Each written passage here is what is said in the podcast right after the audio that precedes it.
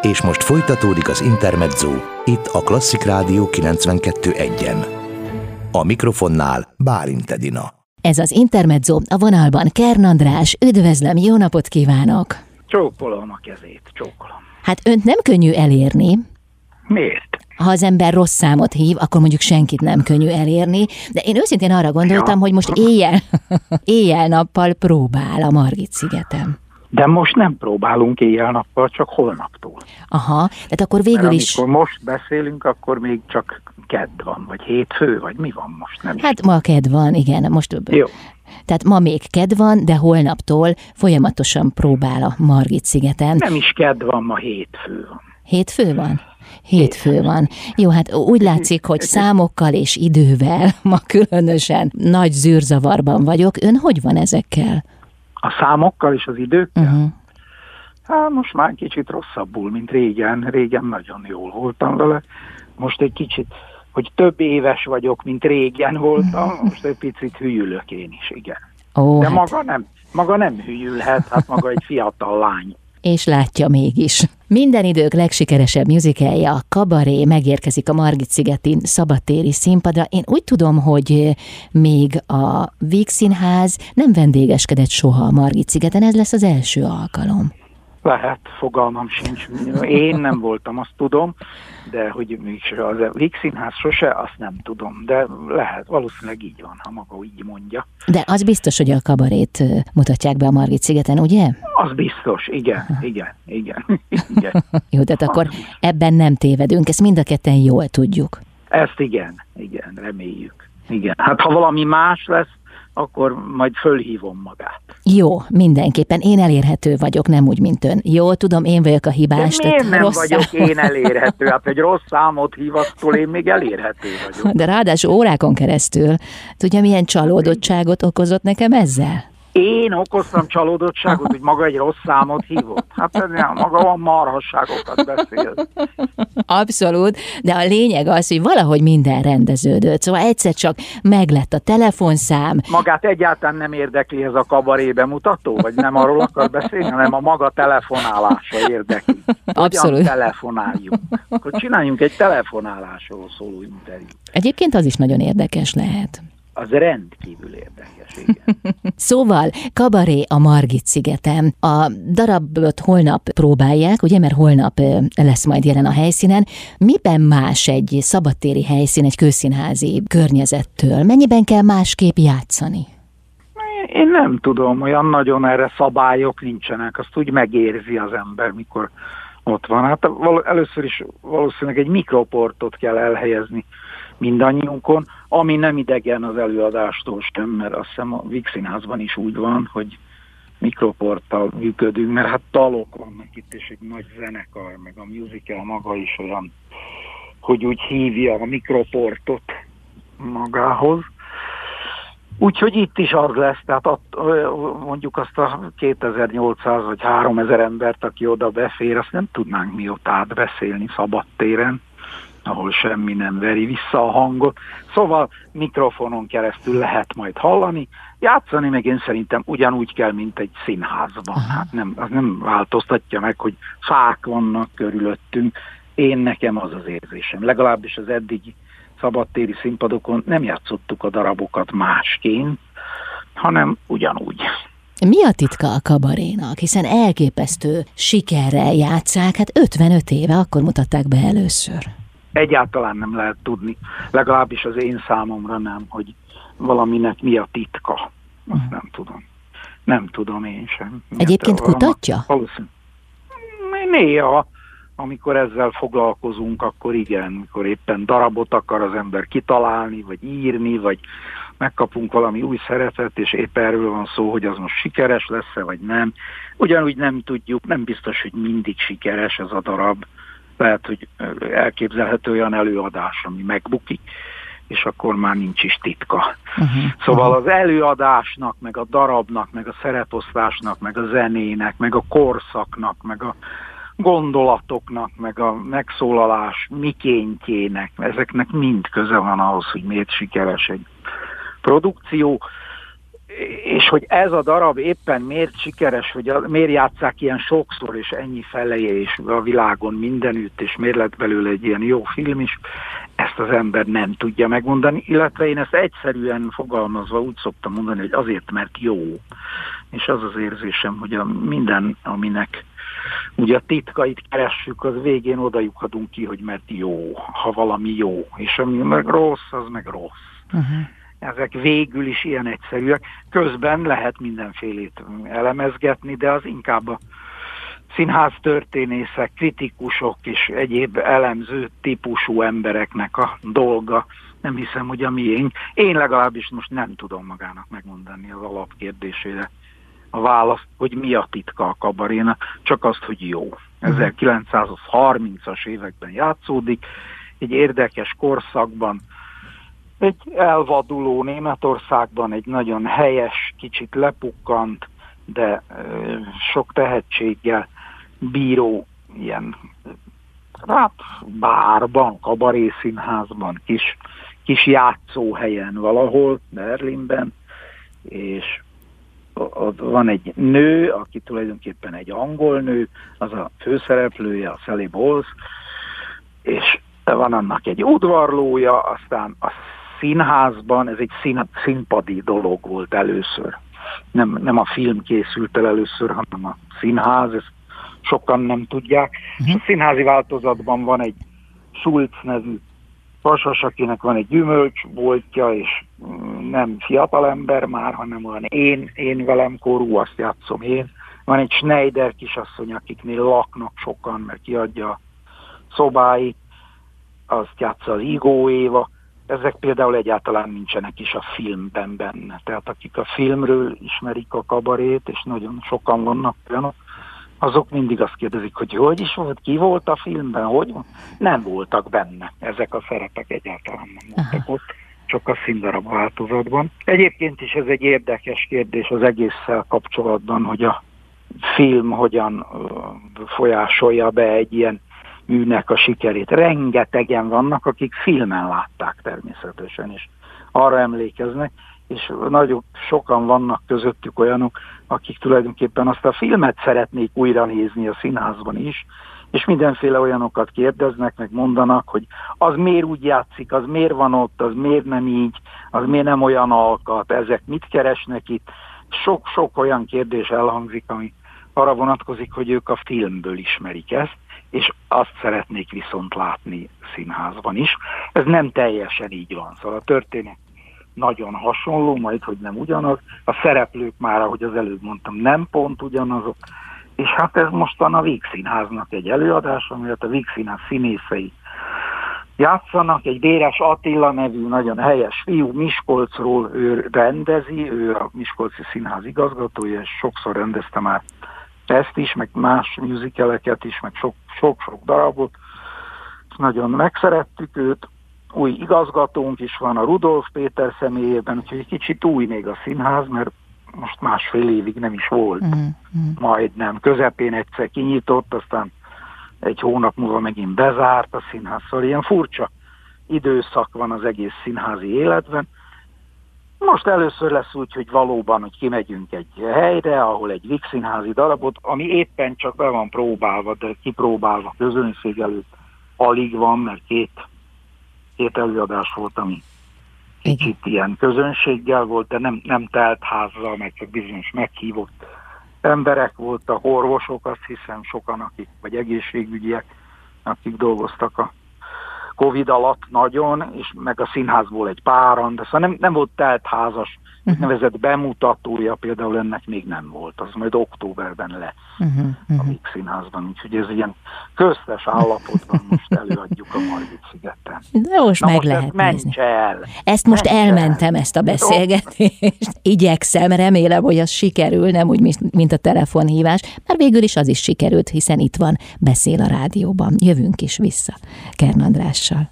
Ez az Intermezzo a vonalban Kern András, aki hamarosan július elején látható lesz a Margit-szigeti szabadtéri színpadon. A Kabaré című darabban, erről beszélgettünk az előbb, meg egy kicsit a múltról is. Azért a Víg Színház, ha jól emlékszem, élen járt a streamelt előadásokban. Talán ez a színház volt az, amelyik a legtöbb streamelt előadást tudta létrehozni. Ugyan nem a Víg Színház streamelt előadásaiban szerepelt, hanem más színházak darabjaiban, de mégiscsak van arról tapasztalata, hogy hogy milyen az, amikor nincs jelen közönség, tehát nem él együtt a színésszel, nem lehet hallani a zizegést, a levegővételt, a nevetést. Hát furcsa, furcsa, de azért nem annyira furcsa, mint ahogy elképzeljük, mert a mi pályánkon rengeteg olyan dolog van, amikor nincs jelen közönség.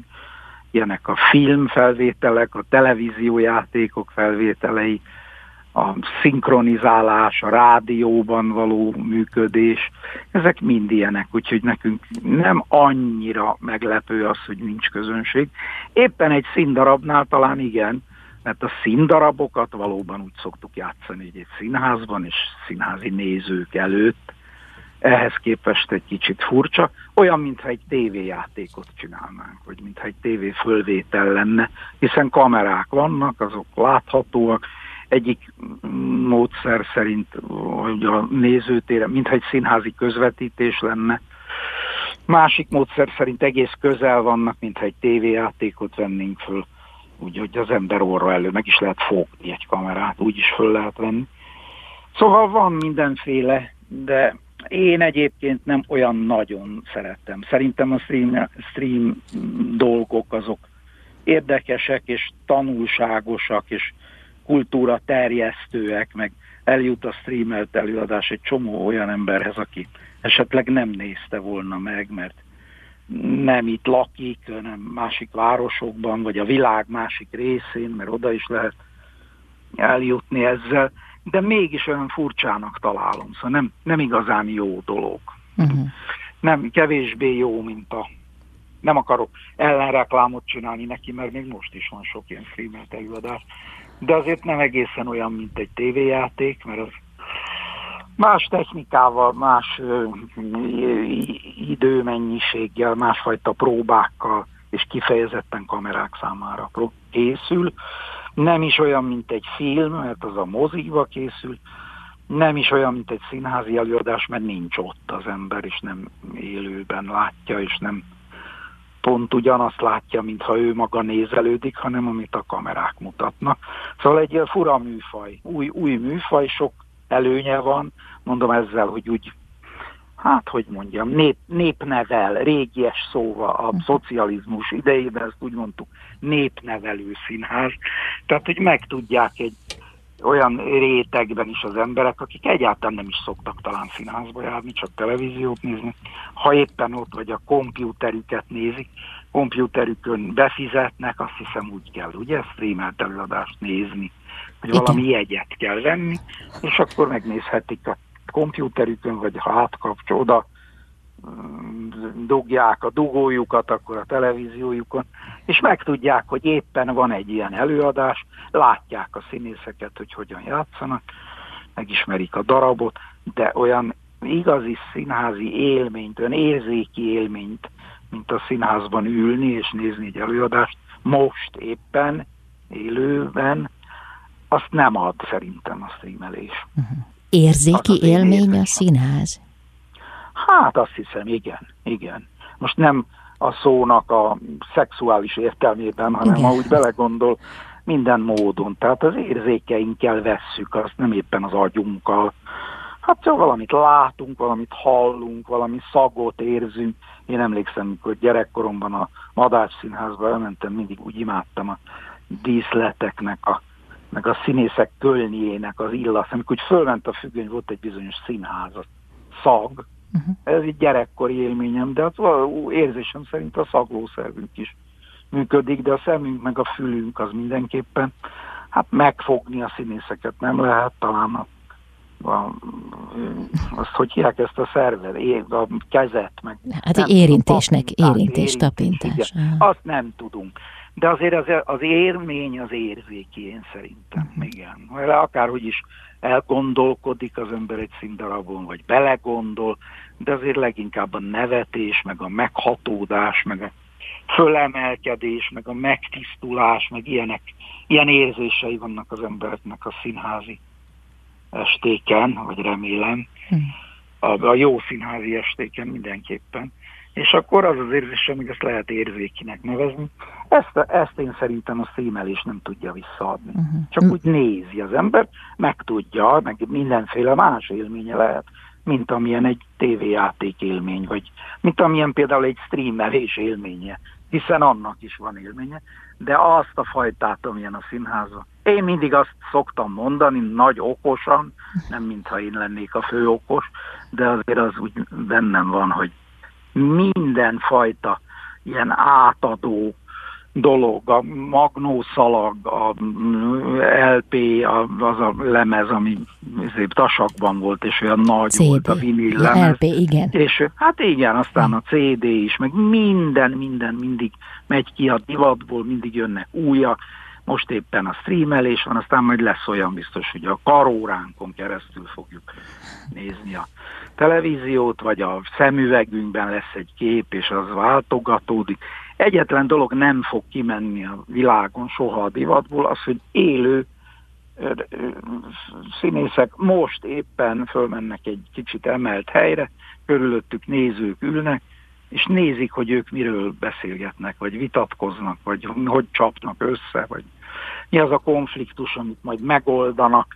Ezt színháznak hívják, és ez azt hiszem 2500, majdnem 3000 éves mindjárt, és valahogy ez nem megy ki a divatból. Hm. Ez hiányzik szerintem a színből. Hm. És a szag, a színház szaga, az maradt? Az olyan? Azt nem tudom, azt én most kevésbé érzem már.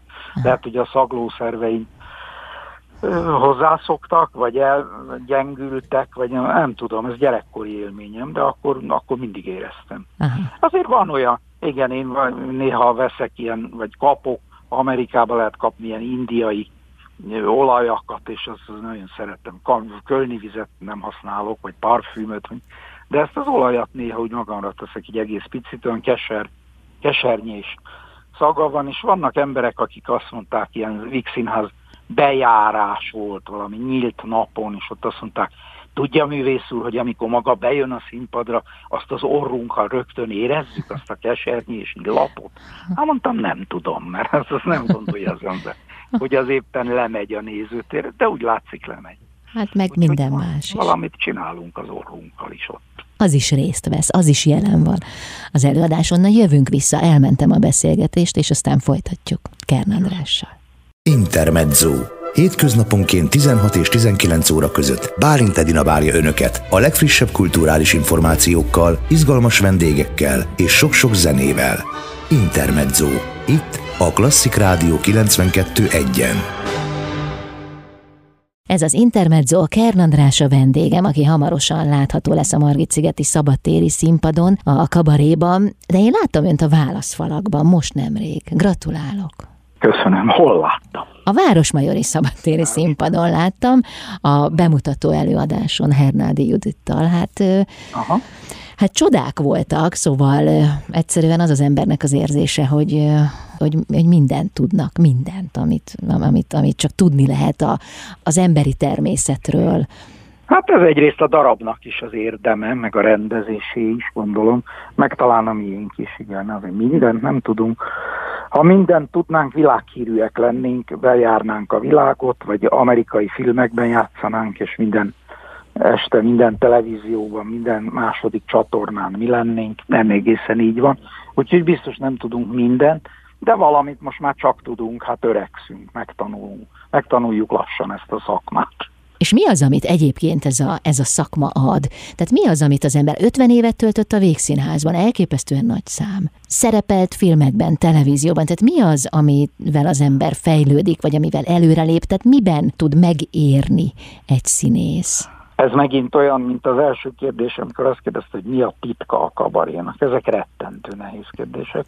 Egyszerűen az évektől, azt hiszem, az évektől. Hát az ember valamit megtanul egy, szín, akkoriban úgy hívták színművészeti főiskola, most épp egyetemnek hívják, Attól megtanultunk egy csomó mindent, de attól még az ember egy csomó mindent nem tud. Aztán amikor elkezd dolgozni a szakmájában, itt, ott, amott, millió helyen, millió műfajban, millió módon, jól, rosszul, így, úgy, rossz rendezővel, jó rendezővel, furcsával, olyannal, aki olyat kér, amit nem is lehet megcsinálni, egy másikkal, aki olyat kér, amit meg lehet csinálni, de nagyon nehéz, egy harmadikkal, aki olyat kér, amit meg lehet csinálni, de nagyon könnyű.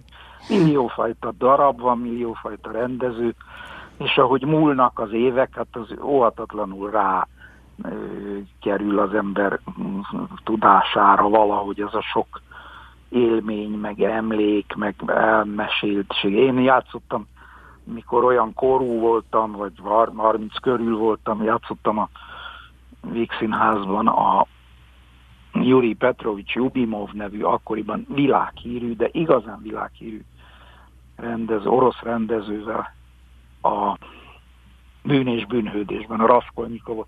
Hát az olyanokat kért, hogy egyáltalán nem is értettük mi, hogy mit, mit is kér tőlünk.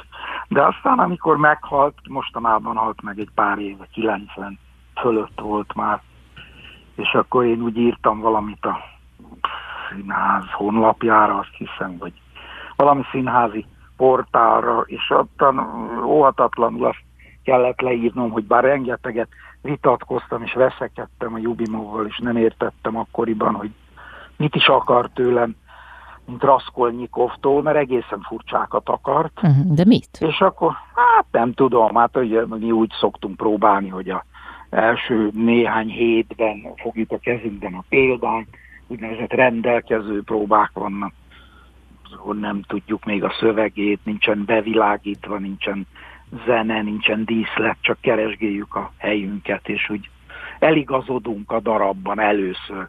A Jobbimov meg első nap azt mondta, na tessék, most üvöltsd el az első oldalt, ami oda van írva, de úgy, hogy nincs a kezedben példán.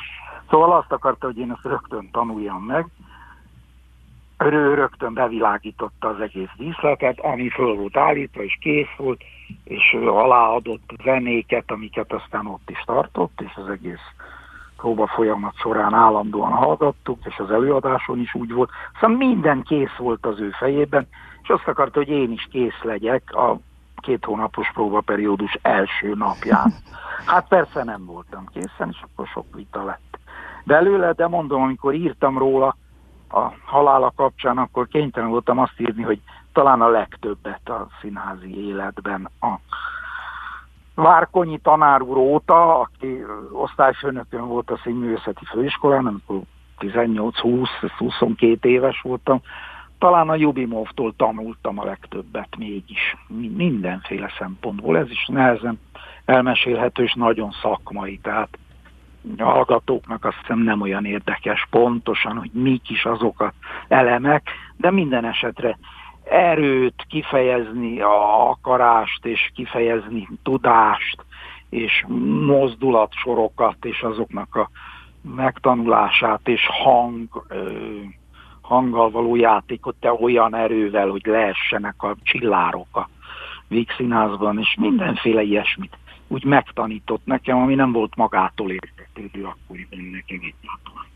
Hát ilyenek vannak, és aztán ezekből összejön valami, összeérik valami, és akkor maga Lám azt mondja, hogy maguk mindent tudnak. Hát ez ezekből van. Tehát önt a kollégái is nagyon szeretik, tekintve, hogy éppen az elmúlt nehéz év végén nyerte el a Rutkai Éva emlékgyűrűt, amely ugye a Végszínház társulatának titkos szavazása alapján történik. Igen, és az nagyon boldoggá is tett engem, mert én eddig azt sose kaptam. Azt lehet azt hiszem többször is megkapni, vagy szóval vannak, akik jóval korábban kap. Hát az Isten se tudja, miért van ez, vagy hogy van ez. Van egy Apa című színdarab, amit egy Florian Zeller nevű francia pasas írt, és azt játszottuk a Pesti Színházban.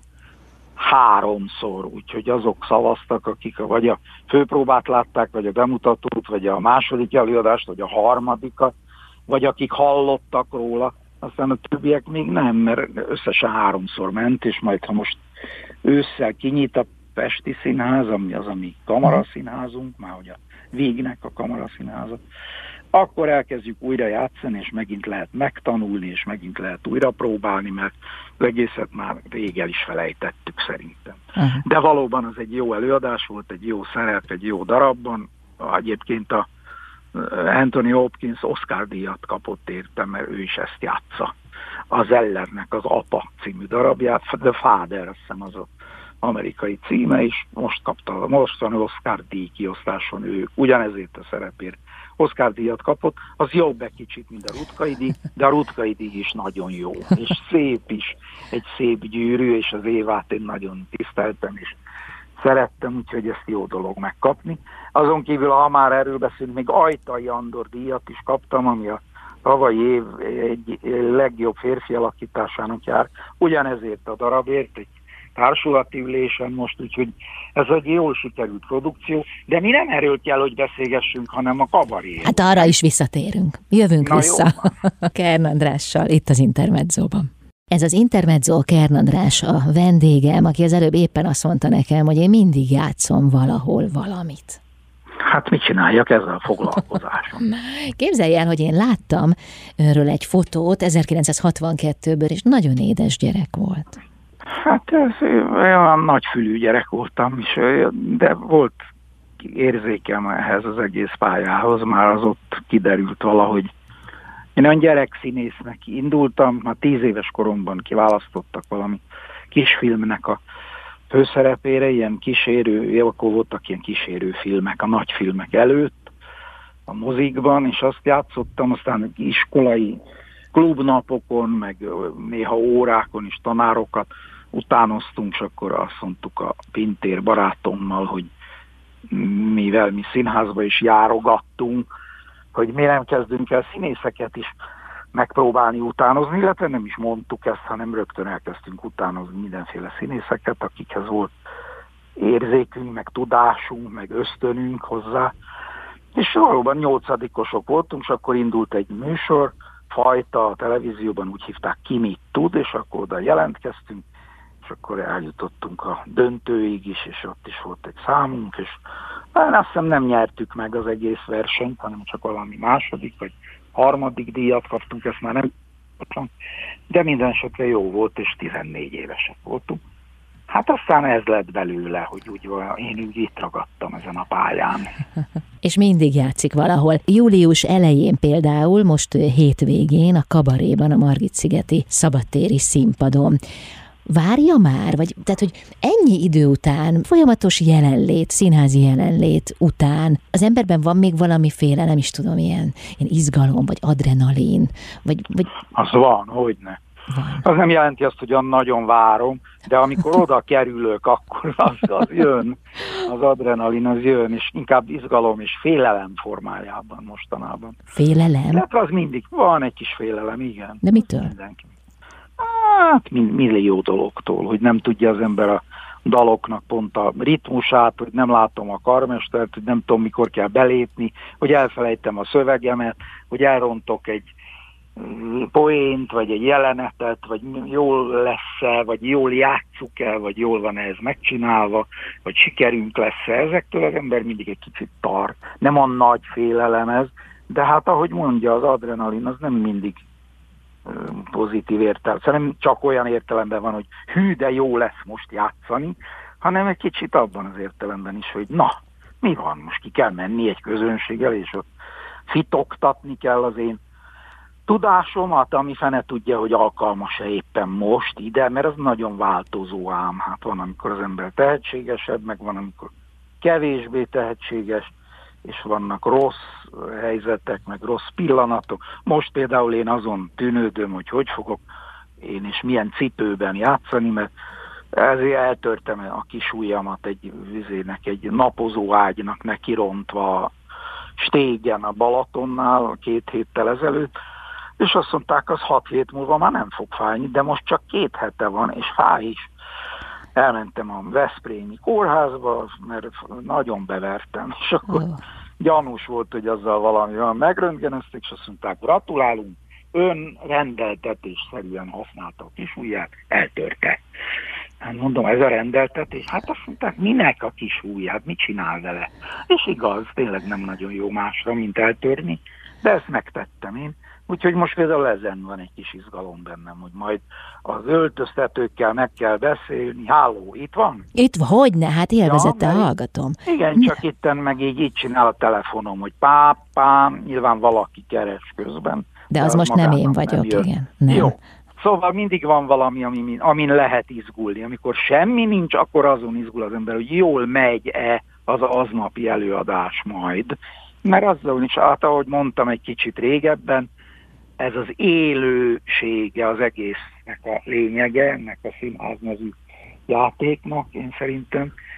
És az azt is jelenti, hogy nem mindig minden egyformán megy. Van, hogy az egyik kolléga elfelejt valamilyen mondatot, akkor nekem egy másik mondatra kell válaszolni, akkor ő azt nem ismeri, akkor én valamit improvizálok, akkor valami egész mást mondunk, mint amit kéne, és akkor esetleg elromlik egy jelene. Vagy éppen, hogy sokkal jobb lesz, mint az eredeti volt. Vagy elesik az ember a színpadon, és akkor az emberek nevetnek, és azt hiszik, hogy benne van. Vagy, mint tegnap este a valódi hamisítványnál Füreden elalszik a villany. Ilyen is van például. Oh. Tök sötétben. Kicsit improvizálgattunk ott a Hernádi jutkával, és a másfél percig nem volt semmi, se reflektor, semmi. Egy pasas kijött, és a telefonjával próbált minket megvilágítani, de az egy kicsit kevés a füredi szabadtéri játékokon. Úgyhogy megvártuk, amíg visszajön a villanyfény, és aztán folytattuk.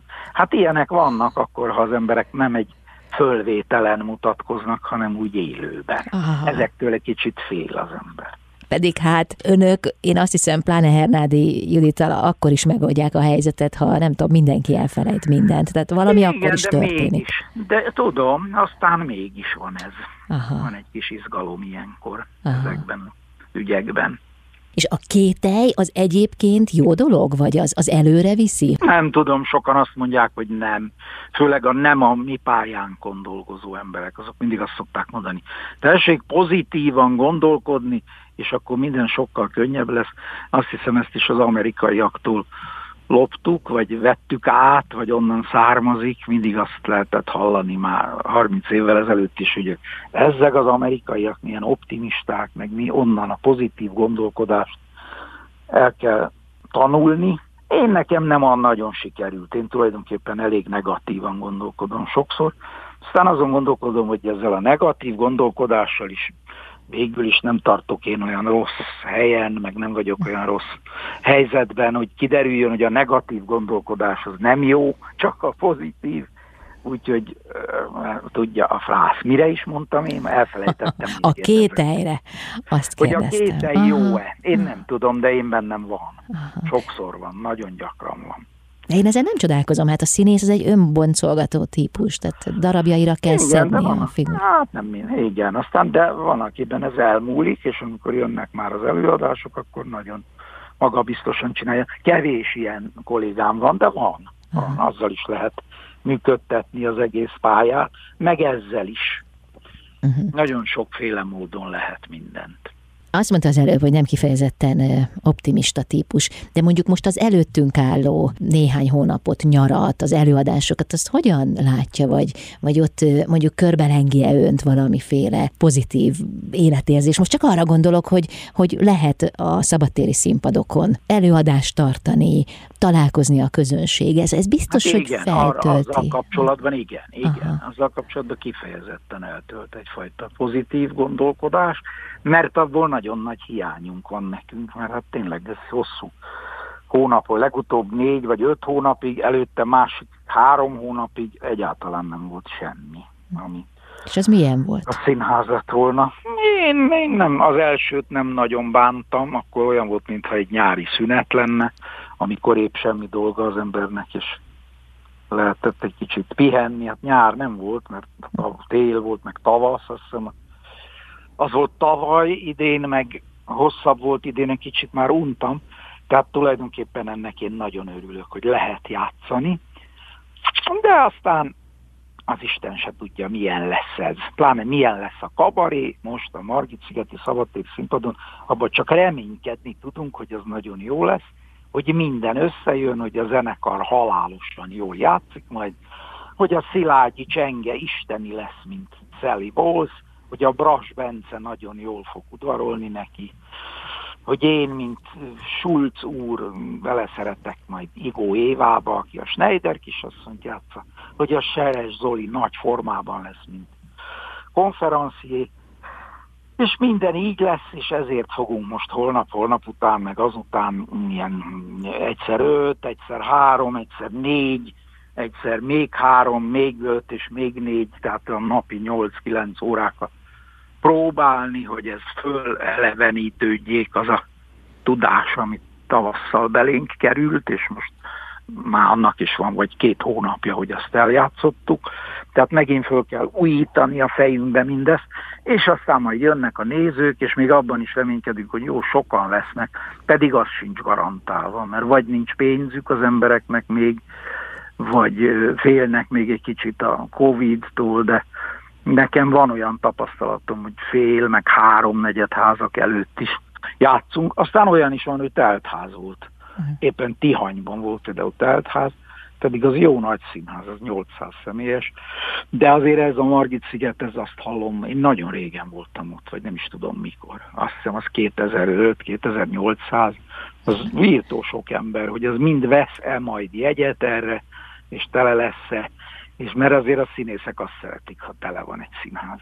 Azt egyáltalán nem szeretik, ha tök üres, azt se nagyon szeretik, ha félház van, ha háromnegyedház van, ha egyharmadház van.